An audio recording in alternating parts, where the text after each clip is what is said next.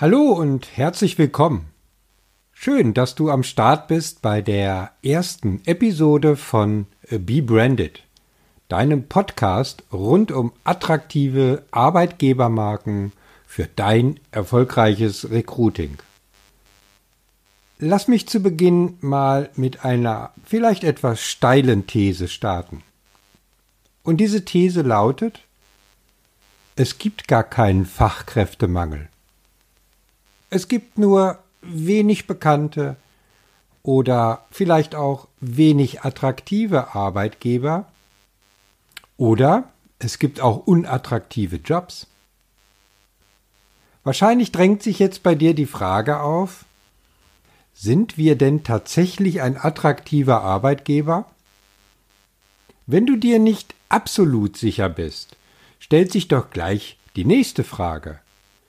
Gibt es auch für dich einen strategischen Ansatz, wie du zum attraktiven Arbeitgeber werden kannst? Und die gute Botschaft lautet, ja, den gibt es. In dieser Episode lernst du, welch ausgeprägte strategische Dimension eine erfolgreiche Arbeitgebermarke für dein Unternehmen hat. Du wirst erfahren, wie du auf der Basis der Unternehmensstrategie und der Markenstrategie mit einer starken Employer Brand den Wert deines Unternehmens steigerst. Also, lass uns richtig Fahrt aufnehmen. Mehr dazu nach dem Intro. Hier kommt Be Branded. Hier geht es darum, wie du und dein Unternehmen zur attraktiven Arbeitgebermarke werdet und dadurch die wichtigen Positionen schneller mit den richtigen Leuten besetzt werden. Bist du bereit, Fahrt aufzunehmen? Super. Und hier ist der Stratege für Employer Branding und Recruiting, Christian Runkel.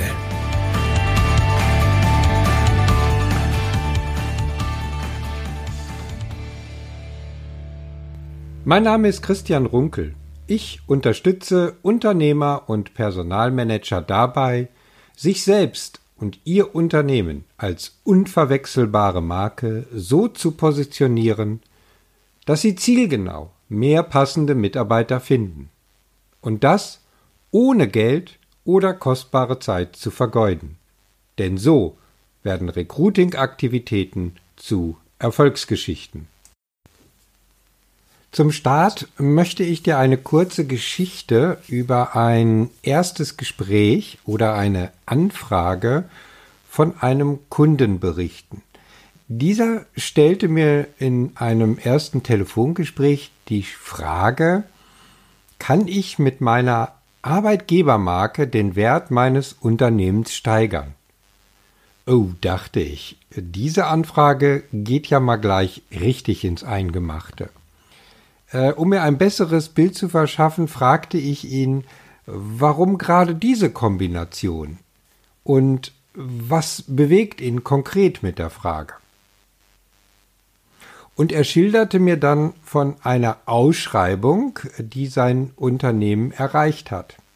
In den klassischen Ausschreibungsunterlagen war unter anderem ein tatsächlicher Nachweis gefordert, was denn das Unternehmen aktuell und auch zukünftig unternimmt, um mit einem positiven Arbeitgeberimage seine Mitarbeiter zu binden und auch am Standort der Ausschreibung, und es handelte sich dabei um einen Standort, in dem das Unternehmen noch nicht aktiv ist, als attraktiver Arbeitgeber bekannt zu werden. Als die Geschäftsführung mit diesem Thema konfrontiert wurde, gab es eine ganz einfache Antwort zu dem Thema. Dann müssen wir da halt was machen. Aber das muss sich auch im Unternehmenswert widerspiegeln, sprich eine Investition muss sich lohnen. Mal ganz unabhängig von der tatsächlichen Ausschreibung. Diese Fragestellungen kommen dir wahrscheinlich bekannt vor. Eventuell bist du damit auch schon mal konfrontiert worden. Die Einsicht für die Entwicklung und Kommunikation einer differenzierbaren Arbeitgebermarke ist durchaus auch in den höchsten Etagen in der Zwischenzeit angekommen. Aber was bringt das? Und kann man das messen? Oder sogar den Unternehmenswert steigern? Zunächst möchte ich dir eine kurze Beschreibung zum Unternehmen geben, von dem die Anfrage kam. Das hilft, äh, um sich besser in die Ausgangssituation hineinzudenken. Es handelte sich um ein Tochterunternehmen eines börsennotierten Unternehmens. Das Tochterunternehmen beschäftigt ca. 2400 Mitarbeiter. Bei Themen des Personalmarketings, wie es dort im Unternehmen noch klassisch genannt wurde, orientierte man sich weitestgehend, wie es häufig üblich ist, an den Empfehlungen der Muttergesellschaft. Nach außen warb man mit den Vorzügen eines Konzerns, nach innen lebte man lieber seine Unabhängigkeit. Dies zeigt schon so ein bisschen die Schwierigkeit, die sich dann auch im Laufe des Projektes auftat. Beim Start des Projektes haben wir uns zunächst wie immer die Ausgangssituation und die unternehmerischen Rahmenbedingungen genauer angesehen, sprich analysiert. Da wir relativ zügig eine Antwort auf die Frage, wie können wir mit der Arbeitgebermarke zum Unternehmenswert beitragen, eine Antwort finden sollten, widmeten wir uns im Projekt in einer gegründeten Arbeitsgruppe zunächst der Markenpositionierung des Unternehmens im Allgemeinen. Äh, lass uns hierzu einen kurzen theoretischen Exkurs unternehmen. Kern einer jeder Arbeitgebermarkenstrategie bildet immer die Markenpositionierung, mit der schlussendlich bei externen Interessenten Präferenzen zur Arbeitgeberwahl aufgebaut werden können. Als Beispiel für markenstrategische Optionen lass mich zwei Varianten kurz vorstellen, um das Ganze noch ein wenig zu verdeutlichen. Zum einen kennen wir die sogenannte Einzelmarkenstrategie.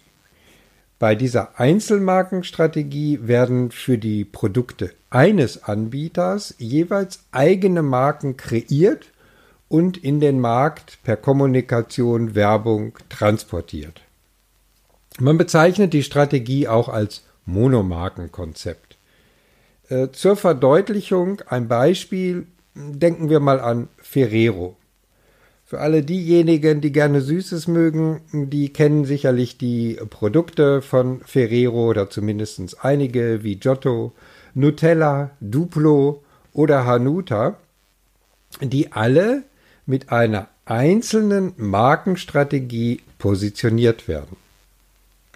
Der aktuelle Trend geht jedoch immer mehr zu einer Zusammenfassung von Marken.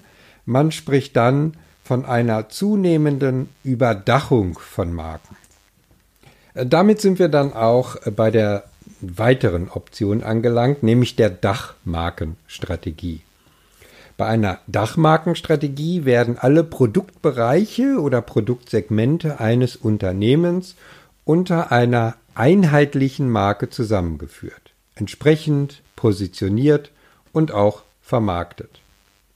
Im Vordergrund der Positionierung und Vermarktung steht häufig ein, äh, nennen wir ihn mal übergeordneten Aspekt oder noch besser gesagt ein übergeordnetes Identitätsmerkmal, welches direkt für das Produkt spricht. Damit wird eine besondere Unternehmenskompetenz zum Ausdruck gebracht. Die Dachmarkenstrategie ist äh, primär in der Industriegüterindustrie, bei Dienstleistungen äh, oder auch in der Logistik weit verbreitet. Dachmarkenstrategien sind insbesondere bei Firmenübernahmen ein gern genutztes Instrument zur Integration. In der Automobilindustrie, die einmal in vielen Dingen Vorreiter ist, gehen reine Dachmarken immer weiter zurück. Sie werden gefüllt mit sogenannten Subbrands. Auch hier ein Beispiel zur Erläuterung. Bei BMW wird das, nennen wir es Dachmerkmal, Freude am Fahren, was auch Bestandteil des Logos ist, für die gesamte Marke heruntergebrochen auf ein Modell oder Modellgruppen. Für das Dreiermodell mit historischer Dimension wurde der Begriff unerreicht zugeordnet. Das Fünfermodell als Zukunftsvariante wirbt mit der Aussage die Eroberung der digitalen Welt. Die X-Modelle werben mit dem Begriff grenzenlos. Bei genauer Betrachtung erkennt man den Vorteil des Subbrandings unterhalb einer Dachmarke.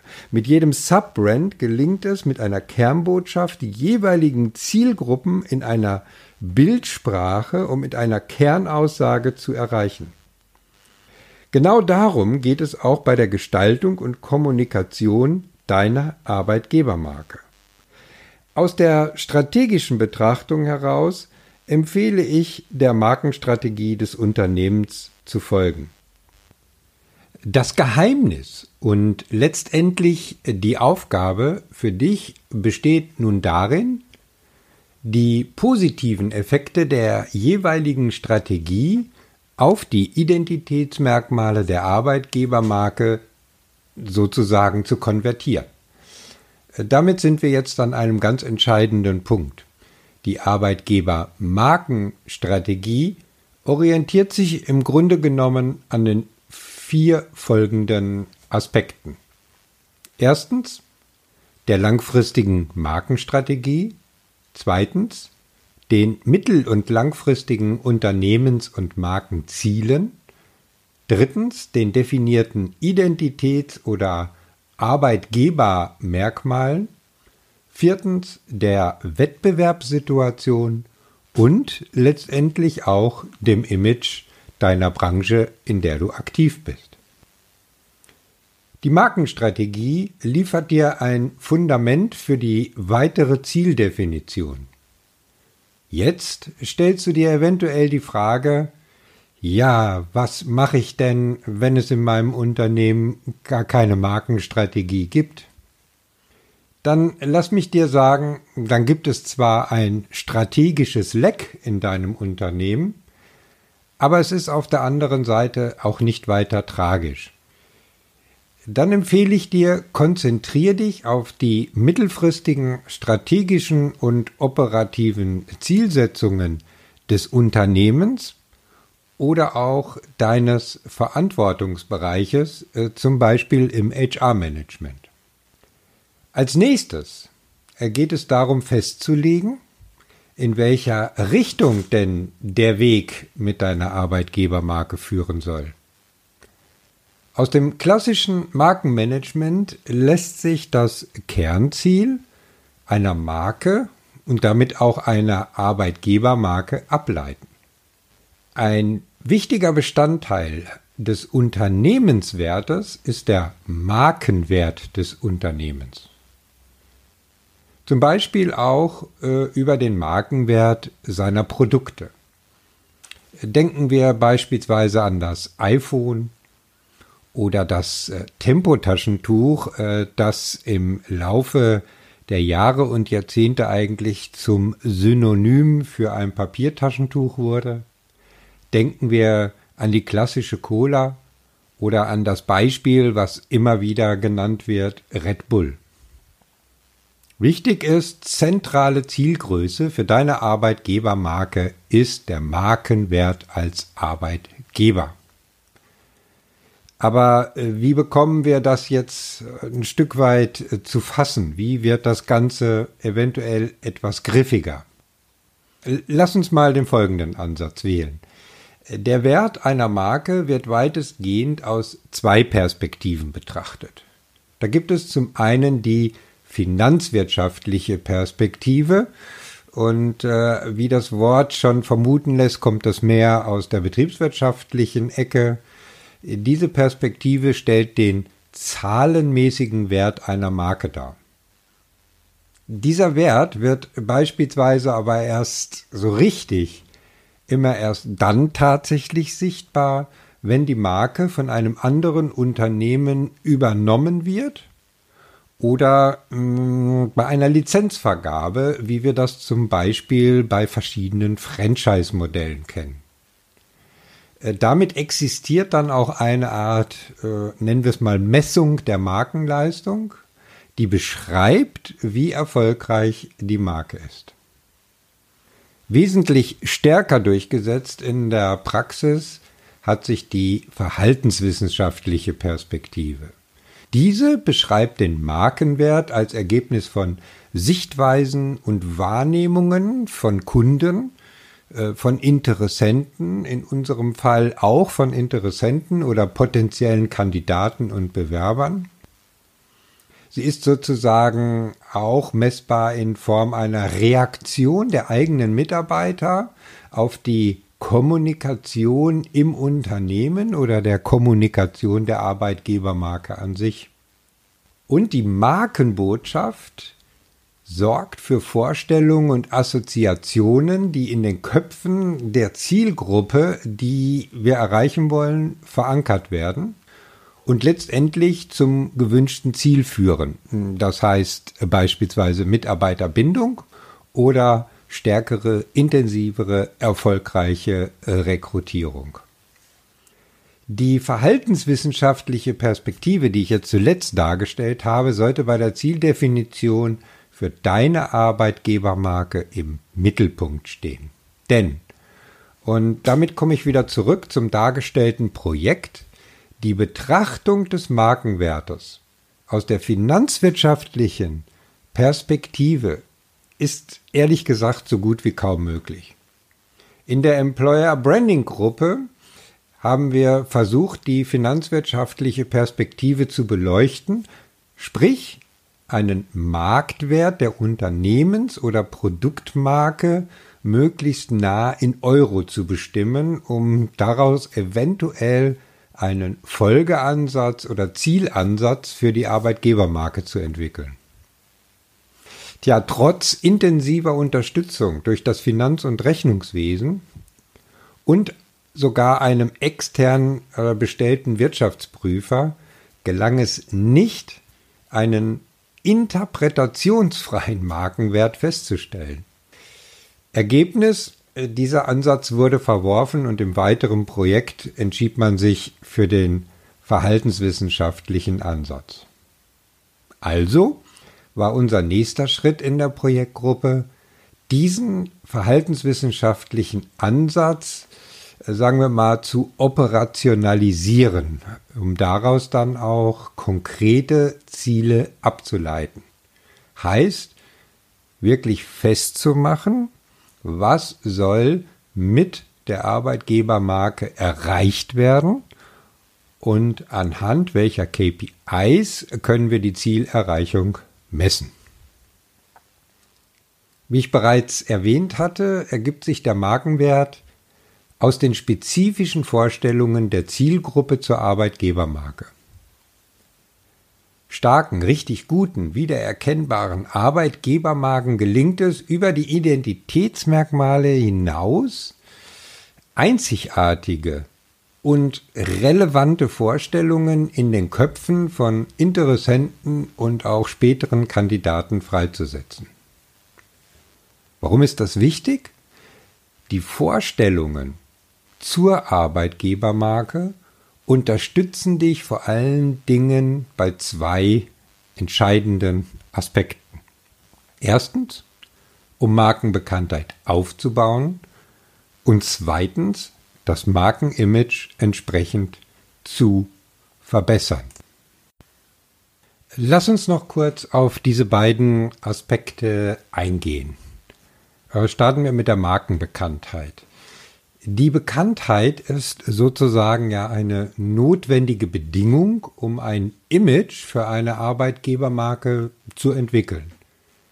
Ohne den notwendigen Bekanntheitsgrad äh, wird wohl kaum gelingen, Vorstellungen und oder Assoziationen zur tatsächlichen Qualität einer Marke, sprich Arbeitgebermarke, aufzubauen.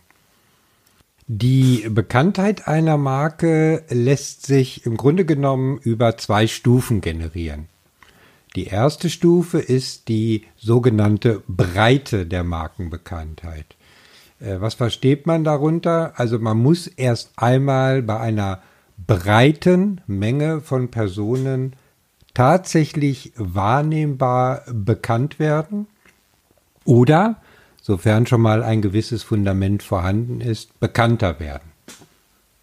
Die Tiefe der Markenbekanntheit ist die zweite Stufe und die Tiefe der Markenbekanntheit ist sozusagen die Platzierung der Marke bei denjenigen ganz konkreten Zielgruppen, die man erreichen will und das mit konkreten Liedbotschaften. Beide Facetten werden dann später über eine zu erarbeitende Marketing- und Kommunikationsstrategie zu konkretem Leben erweckt. Äh, kommen wir zum zweiten Punkt, dem Markenimage. Äh, beim Image einer Arbeitgebermarke geht es im Kern um die verbale und nonverbale Assoziation, die ich bei meinen Interessenten hervorrufe. Das heißt, welche emotionalen Inhalte sollen die definierten Zielgruppen mit meiner Arbeitgebermarke verbinden? Das ist sozusagen die Frage, die im Mittelpunkt steht. Im ersten Schritt ist es jedoch entscheidend, welche Assoziationen deine Mitarbeiter und potenziellen Bewerber aktuell mit deinem Unternehmen als Arbeitgeber verbinden. Hierzu ist wie immer eine gründliche Analyse notwendig, eventuell auch, und das empfehlen wir immer, auf Marktforschungsebene durchzuführen. Lass uns am Ende noch einmal die Kernpunkte, die du sozusagen als Fazit für deine unternehmerischen Tätigkeiten mitnehmen solltest, zusammenfassen. Erstens. Die Entwicklung und Positionierung deiner Arbeitgebermarke leistet tatsächlich einen Beitrag zur Steigerung des Markenwertes und damit des Unternehmenswertes. Sie bildet somit eine außerordentliche strategische Dimension für dein Unternehmen. Das ist wirklich der wichtigste Aspekt, denn Markenentwicklung lässt sich wirklich auch in klare finanzielle Perspektiven umwandeln. Zweitens, solltest du dich im Rahmen des Employer Branding Prozesses mit der Frage beschäftigen, wie sich der Markenwert der Arbeitgebermarke in Zukunft entwickelt, dann gehe dem Versuch einer klaren Geldwertenbeurteilung gerade in der Ausgangssituation aus dem Weg. Argumentiere ausschließlich mit verhaltenswissenschaftlichen Argumenten. Und dabei lege den Fokus ganz konkret auf die Entwicklung des Bekanntheitsgrades und auf die Entwicklung des Arbeitgeber-Images. Drittens, Ausgangspunkt für deine Arbeitgebermarkenstrategie ist die bestehende Unternehmens- und Markenstrategie beziehungsweise die mittel- und langfristigen Unternehmensziele ohne die Betrachtung der Wettbewerbssituation und auch das Image deiner Branche zu vernachlässigen. Wenn dir diese Episode gefallen hat und du jetzt noch mehr über die kritischen Erfolgsfaktoren bei der Gestaltung deiner attraktiven Arbeitgebermarke erfahren möchtest, ja, dann hör doch gleich in die nächste Episode rein. In diesem Sinne, ich danke dir fürs Zuhören und wünsche dir einen genialen Tag. Also, be branded und werde zum Treiber deines Recruiting-Erfolges. Bis zur nächsten Episode. Ich freue mich, wenn du dann wieder dabei bist. Dein Christian Runkel.